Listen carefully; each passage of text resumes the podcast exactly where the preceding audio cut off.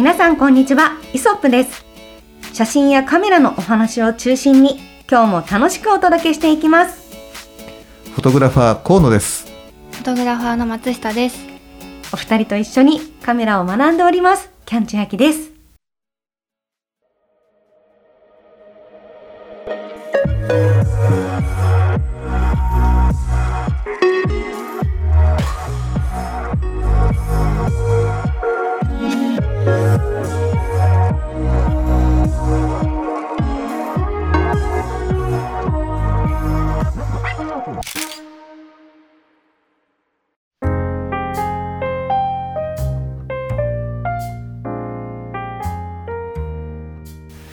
いやーだいぶね寒くなってきたけどね皆さん暖かくしてますでしょうか？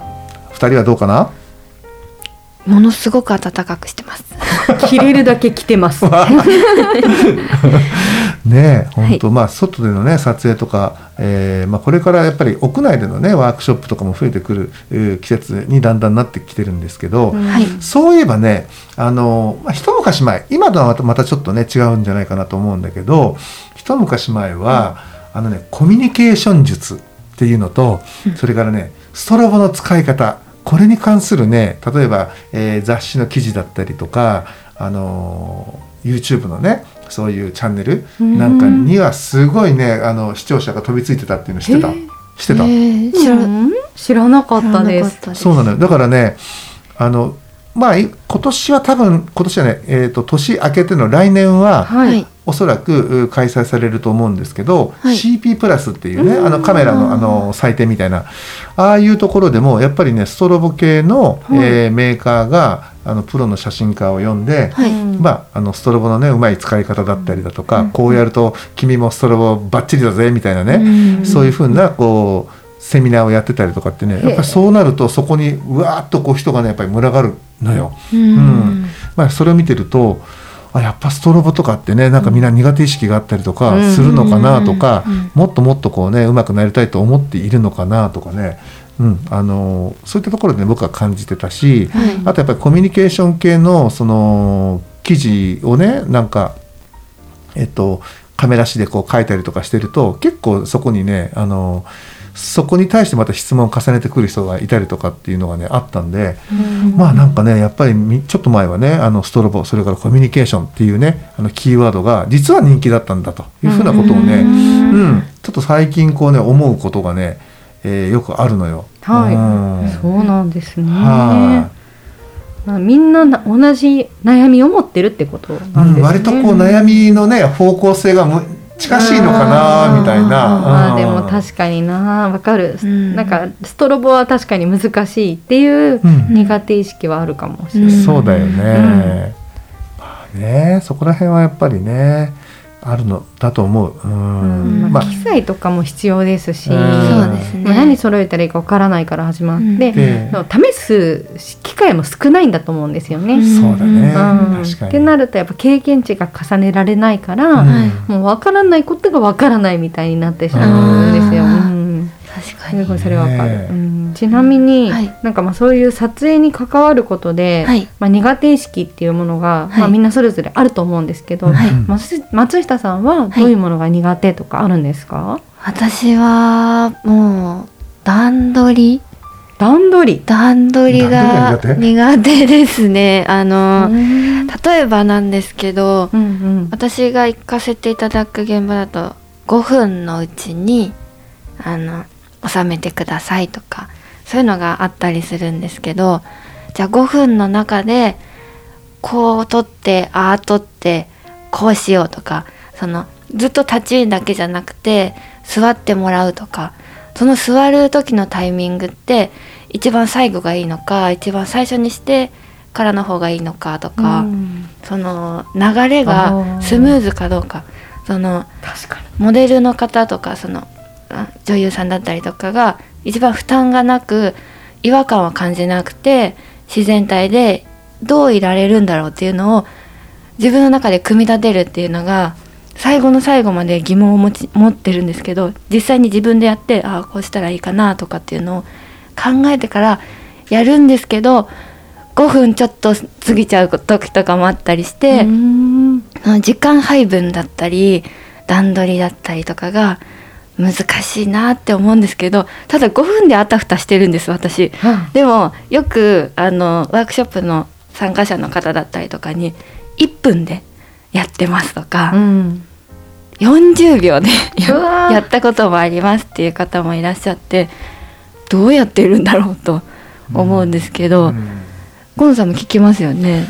そうね。あのね、うん。これは実は1月の27日にはいはい。今度ねポートレートの本が出るの。これは、あの河初めて、うん、僕がねあの僕もあの僕のというか、まあ、僕がメインなんですけどあのまあこれからポートレートを始める人がどのように始めたらいいか、うんまあすね、ポートレートやっぱり始めるね手っ取り早さって撮影会じゃない、うんなので撮影会をまず攻略していこうぜっていうところのようなあの本が出るんだけど、はい。そのためにね僕もねその40秒っていうのにね実際ねトライしてみたのよ。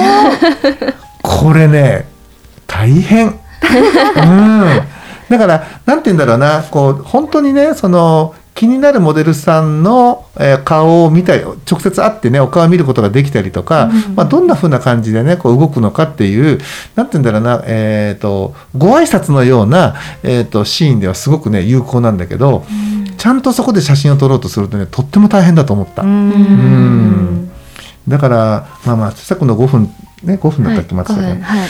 うん、なんかねやっぱり5分、うん、5分か。大変、まあ、5分でも大変なんだけど、うん。いや本当ねあの何十秒っていうのはね、とっても大変だなっていうふうにね、感じたよ、ん。そうですよね。うんいや撮影会、まあ、私はこうモデルとして参加したことがあるうんうん。んですけど、やっぱりこうお互いの息を合わせて、うん。いい写真撮ってもらいたいみたいなのってなかなか噛み合わないなっていつもうん。感じますもん。うん。うん。やっぱり時間が少ないからねどうしてもそうですね。うん。時間も少ないしまあ対ワンオンワンだったらあれですけど、うん。対何人とかだったらかそっか。そうどっちから見ていけばいいのかとうん。かありましたしね。確かにね、うんうん、そうか。松下君でもねランドリーそれ分かる。俺も同じだわ。そういう意味で言うと、うん、やっぱりなんだろう。あのー初めての人はね、はい。あの人を撮るってことがどういうことかっていうのがなかなかわからないから、まずはそのそこにいらっしゃる方の姿を映させてもらうっていうところから入っていくことになるじゃない？なので、まあ、そういう意味で言うとそういう何十秒っていうのは非常に回転数がいい回転がいいから、あのいろんな人も撮れるしあの短い時間だから自分がねこうなんか何か喋って場を温めなきゃとかっていうそういう必要もなないだけで、うんうんうん。非常にこうフランクに撮れるっていうところではねとってもなんか撮る練習にはなると思うんだけど、やっぱり僕らはねあのやっぱりこうコミュニケーションを図っていく中で、うん。まあ、こういった表情が欲しいなとかあんな姿を撮りたいなとかこういろいろ思いがあって撮るから、うん。うん。やっぱそうなると5分でも難しいでしょ。難しいですよね。ね。5分なんか最初の挨拶みたいなところで終わっちゃいますね。ちょっと喋ると終わっちゃうからね。はいなのでねそうそう。だからそういう意味で言うと、うん、多分5分の撮影もね、あのあっという間だと思うし、そうですうんね。時間が足らないだろうなっていうのはね、うん。すごく感じる。慣れてる方とかって確かに「はい、じゃあ撮りますよあこうしてああして」ってすごいなんか流れるようにうん。指示を出してくださったりとか、うん。まあ、撮影会だとするなっていうのを今ふと思い出しましたね。ね、うん。だからそういうこう慣れてる人の流れるようなねそうですね。それはやっぱねあの、うん。熟練の技かうん そうですよね。だから撮影会慣れしてる人の、えー様子を見てると逆に勉強になったりするのよ。うん。あなるほどこの人うまいなあのうんモデルのこう運び方がね、まあ、うん。僕らも普段考えてやってるんだけど、いやわかる。全部簡略化してすごくもうその部分しか言わない。間全部取ってますよね。うん。うん。なるほだからうど。まいだからパンパンパンパンパンはいおしまいみたいな感じでうん。ね。なんかそんな感じに運んでくるのよ。うん、あ言葉の簡略化もそうだしね、はいはい。うん、だからなんかああいうなんですか省略の美学じゃないけどね。あのうまいよすごい。うまい人もいる。うんね。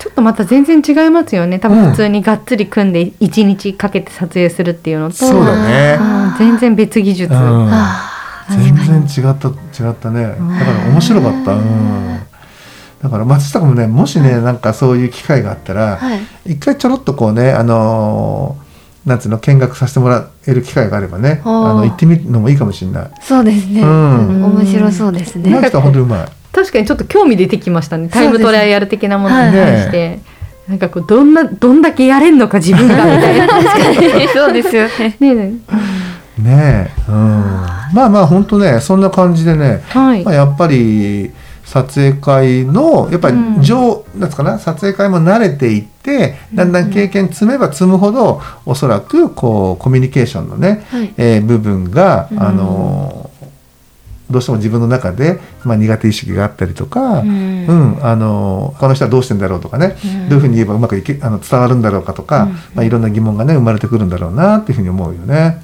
うんうん。まあストロボの方はね、はい。やっぱり今 LED が、うん。あの随分とねこの安価で、はい。かつ、えー製品のねレベルもすごい各社上げながら、うん。えー販売されていってるんで、うん。だんだん最近あまりストロボって聞かなくなならない、うん逆に LED 使ってる人が多くなってきた感じですね。ね割と、割とね昔に比べるとねまあまあそれとはまだねまだストロボ使ってる人もいるんだけど、うん。うん。あの割合としてはねだんだん LED 派もねうん増えてきたりとかしてるから、ううん。うん、一頃のようなそのストロボ熱っていうのはねあのちょっとこう冷めてきたような気はするんだけど、うん。まあ、やっぱりね人を取るからには永遠のねあの悩みとしてはい。やっぱコミュニケーションあるんだろうね。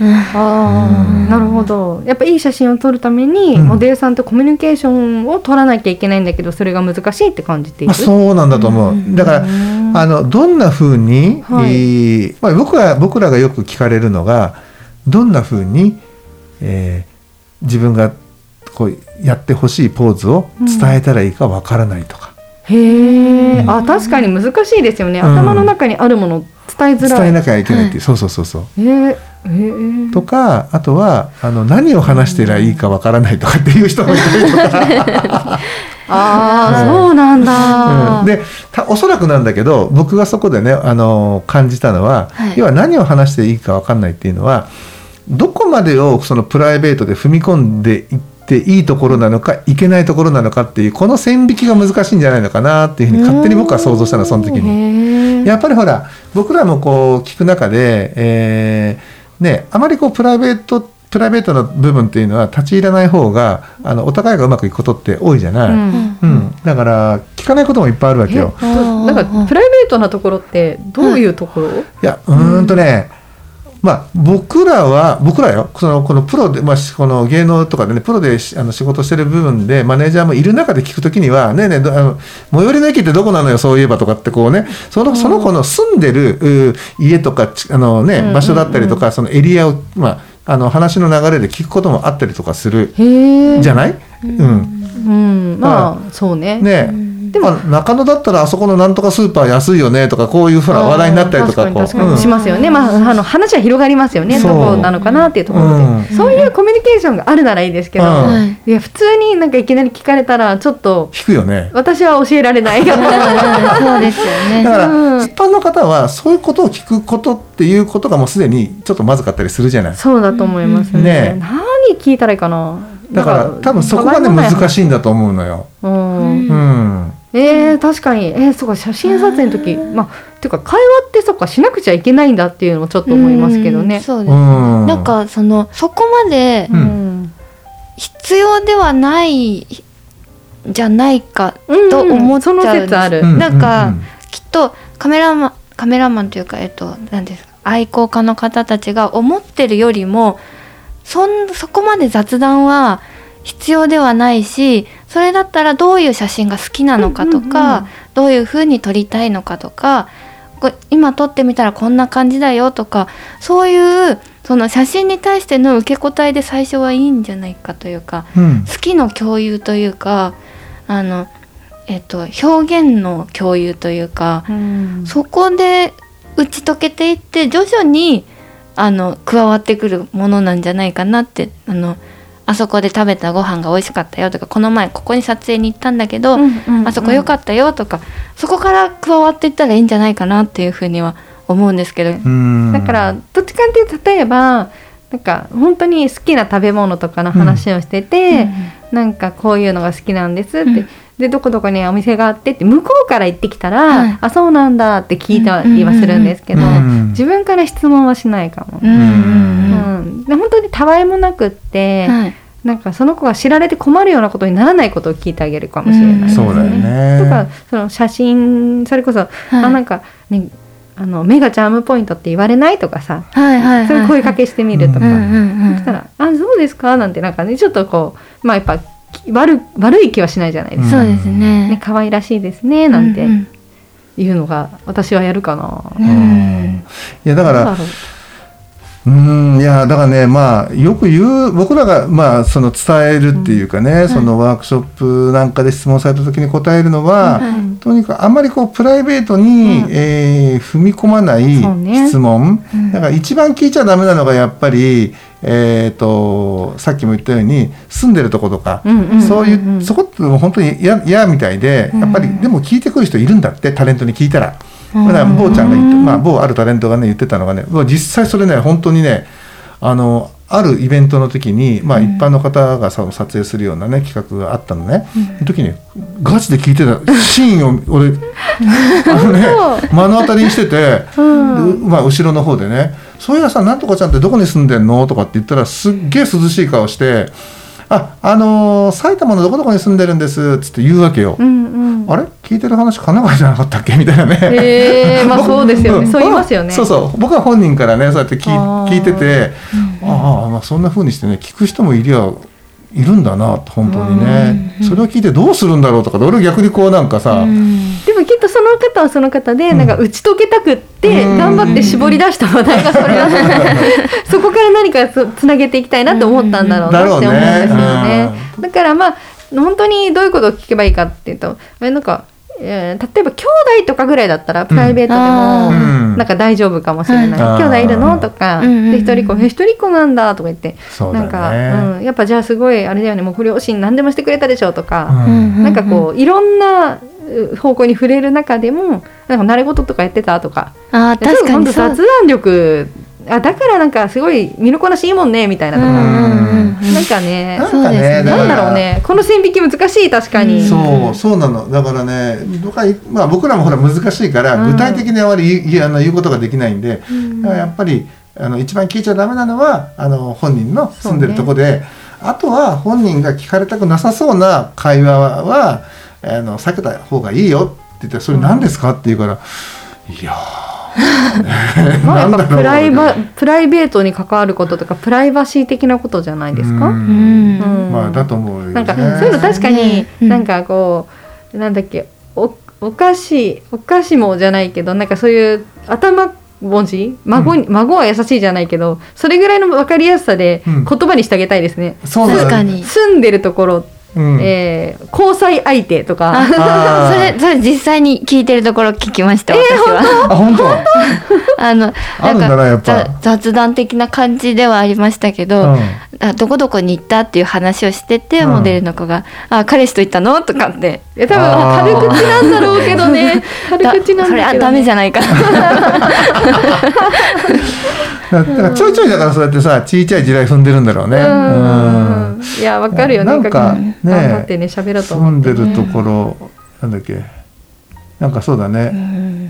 なんかこれって本当にいろんな雑談というところで使えますねこの話ってね。そうそうそうそうそうそう。うん。なんか少しの違いとかさなんか作ってあげたいね。あ確かにさっき言ってたみたいなね。孫にもなんとかみたいな。そう。あと、うん。おお金のことも言ってる方いた気がするんですよ。ねおー金いもくらいくらもらえるの？みたいな。あそう。どうすごいな、そうすごいアプローチ。チですね。すごいですね。なんか僕たちはいくらいくら払ってるけど？とか、いやそれがこう どうなるのかな？みたいな。はあすごいすごいな。なんか今今さなんかこの出てるねその、そのお金もそうだし彼氏もそうだし、はい。えー居住地もそうなんだけど、はい。我々もねあの一番聞いちゃいけないところだと思うんだよね。そうですね、うん。お金の話はね逆にね、あのタレント側から質問されることが多くてああ、うん。みんなどんな感じなんですか？とかあの実際これあ今回のこの撮影ってあのモデル代どれぐらい出てるか知ってますか？とかね聞いてくんのよ。いるよタレントで。すごいええーそうなんだ、うん。ででもやっぱりそこはもちろんねあの言われてはないけどあのお金の話お金の話とよその事務所の話はしないっていうふうに俺は決めてたから、うん、ああお金か分かんないなっ つってね。もちろんとぼけるんだけど、うん、あってやっぱモデルの方からあのよその事務所ってどうなんですかこうなんですかっていうその事務所のねあの情報だったりとかあとはやっぱりそういうお金関係、うん、あのこれはどのぐらいのギャランティー出てるんですかとか、やっぱ聞いてくる子はいる。だってしょうがないですそれは。だって事務 事務所との信頼関係が築けてない いやそれはね,、まあまあね。うん、事務所っていうのはねとにかくこうタレントさんにお金っていうものを知ってほしくないですか、うん。うん、そういうふうに教育するんですよ。なるほど、えー、えー、よく存じております。だからまあまあそういうふうにまあ教育をしてたりする。で、我々としてもまあ大人のねこうあの習わしとして、はい、あの別にねタレントに金の話なんかするもんじゃない。要はねあのいろんないろんなこう巡りがあって本人たちにそのお給料で渡っていくものだったりとかするわけだから、はい、言うもんじゃないっていうのはもう、うん、もう若い頃から僕たちは叩き込まれてるんでね。うん、ザ芸能界って感じですね。ね、ね、そうなの、うん、そういうそういうふうにね逆にモデルがね聞いてくる、モデルとかタレントが聞いてくるっていうケースはねあったけどね。でも上手なごまかし方覚えててさすがですね。うん。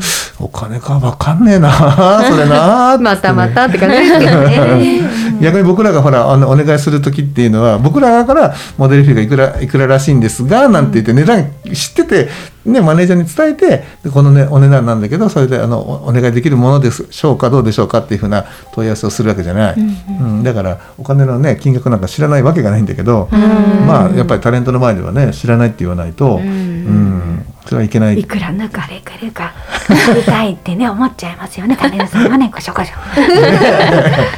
本当そうなのよ、えー、だからねお金の話とかねそういうまあ、聞いちゃいけないこといろいろあるんでね、まあ、プライベートに踏み込まなければね本当にあそこで食べたラーメンがうまかったとかね、うん、あのバター入れる派とかねなんかそういうふうな、あのたわいもないところでね笑いが誘えるようなコミュニケーションだったらねすごくいいと思うんだけど、ね、まあでもね、実際その女性か、まあ、女性僕らはほらだあの男側だから、はい、まあ、男側からの常識として聞いちゃいけないところ、ね、これは、まあ、あの同業者だったら、まあ、あのとあとねあの付き合いの深さによってはありかもしれないけど、はい、あのそれ以外はダメとかっていうふうにこう自分の中でこういくつかこう線引きをしているものはあるんですが、はい、女性から思うコミュニケーションの極意とは、えー、一言で言うと何なのかなっていうのを最後に、えー、視聴者の皆さんにお伝えできればと思うんですがすごい無茶ぶりしてくるじゃないですか。振ってみますよもう無茶ぶりしますよもう、えー、なんだろうね、うん、女性から感じるまあなんかなんつうかなこうスマートなコミュニケーションっていう言い方をすればいいのかな。ってどんなもの？っていうふうな。えー、なんかこういうふうにしてもらえるとすごく助かるとかこういうふうにすると、はい、あの女性の皆さん安心するんじゃないですかみたいなそういう形でお答えいただければというふうに思うんですけれども松下さんさあどうぞ。はい。なんでしょう松下君も女性だからさ頑張れ。女性ってこと忘れてましたね。忘れてた。まずいな。河野さんさっき僕らって言ってましたね。僕ら男性がなんでどこ誰？らでらで入っておりました。なんでしょう。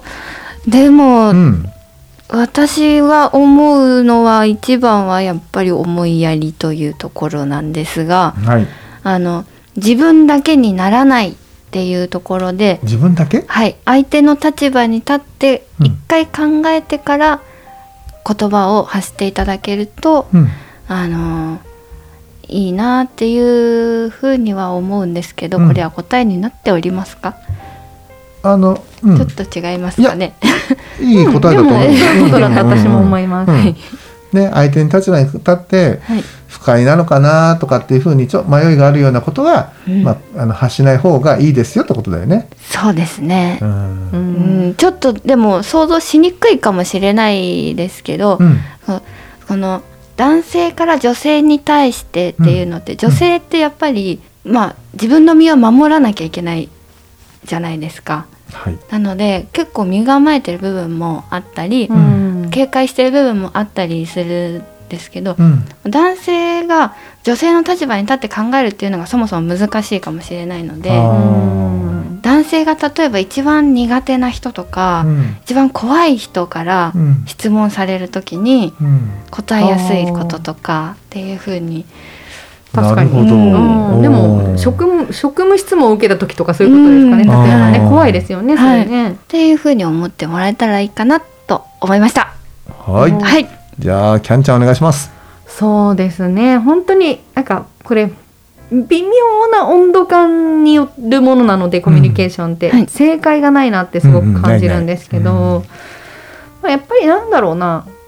うん、オープンマインドでい自分がまずいることができるといいのかなって思うんですよね。うん。やっぱ相手も警戒してこっちもやっぱ警戒してなんか、な謎の球を投げているというか、うん。謎のボールを投げているとなんか変なことになるから、うん。なんかこう、まあ、楽しそうにその場を過ごすためにお互いの共通点を見つけて、ん。なんかたわいもない話をしてあげるといいのかなって思うんですよね。なんかってなるとなんかどういうものが好きなの？とか聞いてあげるのが一番わかりやすいし向こうも話したいこと話せる、うん好きなもの何って言ったら別にペットでもいいわけだし、うんでアニメでもいいわけだし、はい。なんか何でもいいじゃないですか返すこと、だから好きなものってあるの？とかか最近楽しかったこと何？とか、うんそういう漠然とした質問で相手が答えやすいものをまず聞いてあげてそこから外れない、ううんん。そこから外れた会話をしなければうん。なんかいいのかなってそうだよね、思うので具体的に言うとそういう質問の仕方がおすすめです。はい。はい。